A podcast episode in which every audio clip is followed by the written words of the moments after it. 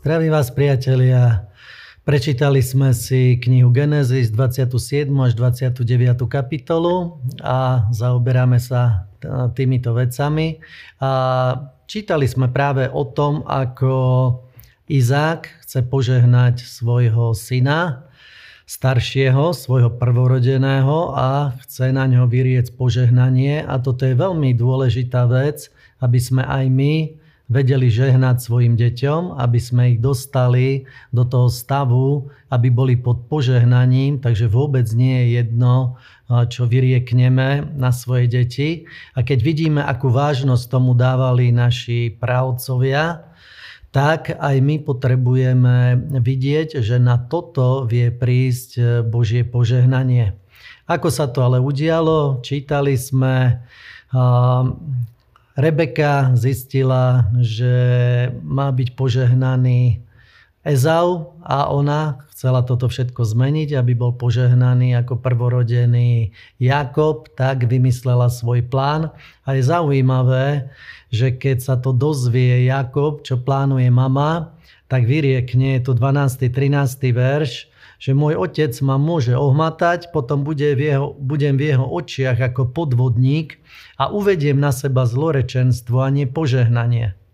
Na to mu povedala jeho matka, nech príde na mňa tvoje zlorečenstvo, môj synu, len posluchni.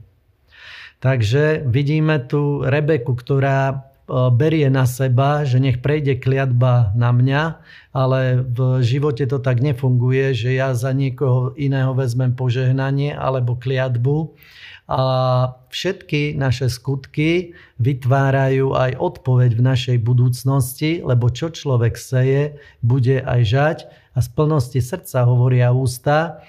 Takže to, čo hovoríme a veríme tomu, vie vytvoriť v našom živote požehnanie. Takže Izák vyriekne, popletie si synov, je oklamaný, vyriekne požehnanie na svojho druhorodeného syna a zaopatrí ho rosou z neba, tukom zeme, hojnosťou obilia, hroznovej šťavy, že mu budú slúžiť národy, potom, že bude pánom svojich bratov, že sa mu budú klaňať ľudia a kto by zlorečil, nech je zlorečený a kto by mu žehnal, tak nech je požehnaný. Na to, keď to zistí Ezau, tak si pýta takisto požehnanie, ale Jakob hovorí, už som mu dal všetko, takže nemám ti čo dať. A vyriekne v podstate opak týchto vecí na Ezava, Ezaka, na Ezava. Posledný verš eh, prvej kap, tejto kapitoly, ktorú sme čítali, tak hovorí Rebeka svojimi ústami, že protiví sa mi život a potom povie na konci, že na čo mi potom život. To znamená, sama vyriekla na seba zlé veci a keď toto človek robí, tak odráža sa to v jeho budúcnosti. Naše slova vyrieknuté vypôsobujú, ako sa bude odvíjať naša budúcnosť a čas, často je to aj vec, pre ktorú nevidíme niektoré požehnania, ktoré nejako očakávame, lebo všetky naše slova Boh berie vážne a takisto aj nepriateľ. Izak potom pošle Jakoba vziať si ženu z dcer Lábana a vyriekne na ňo druhé požehnanie a tam na ňo povie, že Boh rozplodí a rozmnoží ho, že budú z neho národy. A ďalej hovorí, nech ti dá požehnanie Abrahamovo, to znamená, to požehnanie, ktoré dostal Abraham, tak odovzdáva ďalej na svojho prvorodeného syna aj tvojmu semenu, a ktoré, ktorú dal Boh Abrahámovi, že dostane aj dedične zem. Takže toto vyriekne a, a znova požehná Jakoba. Takže vidíš, to žehnanie nie je len, len niekedy alebo len raz, ale treba celý život žehnať aj svoje deti, aj svoje potomstvo. A na Ezavovi je vidno, že nevedel rozpoznávať Božie vedenie, lebo Ezau si zobral za ženu Machalatu a to bola dcera Izmaela. To znamená, že naopak vidno, že na jeho živote sa hromadia skôr kliatby ako požehnania. Cestou, keď ide Jakob, tak má zjavenie na ceste, keď ide do Charanu vo sne.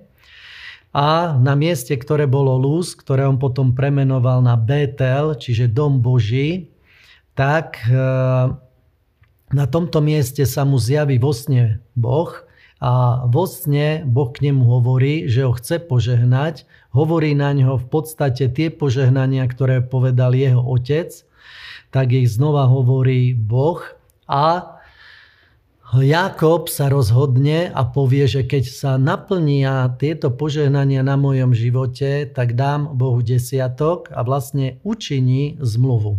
Boh k nemu hovoril skrze sen a on zase naplňal zmluvu skrze rozhodnutie, ktoré povedal Bohu.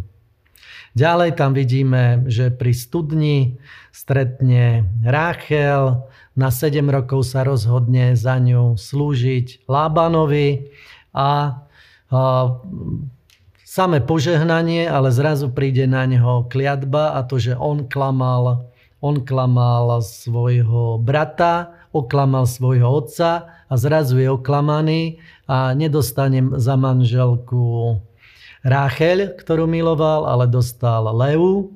A príbeh pokračuje ďalej, že Lea má potom štyroch synov, je to Ruben, Simeon, Levi, Júda. A ich mena znamenajú hľa syn, potom vypočul, privinul a vďaka, takže dostane Lea štyroch synov a naopak Rebeka má zatvorené lono. A bolo to pre nenávisť, ktorú mal Jakob k Lei a preto aj my potrebujeme vedieť milovať ľudí, mať požehnanie a vedieť ho uchopiť a toto budú aj ďalšie kapitoly, ktoré budeme čítať. Buďte požehnaní. Ceníme si vašu podporu a vaše finančné dary, vďaka ktorým sa Božie slovo dostáva až k vám. Buďte požehnaní.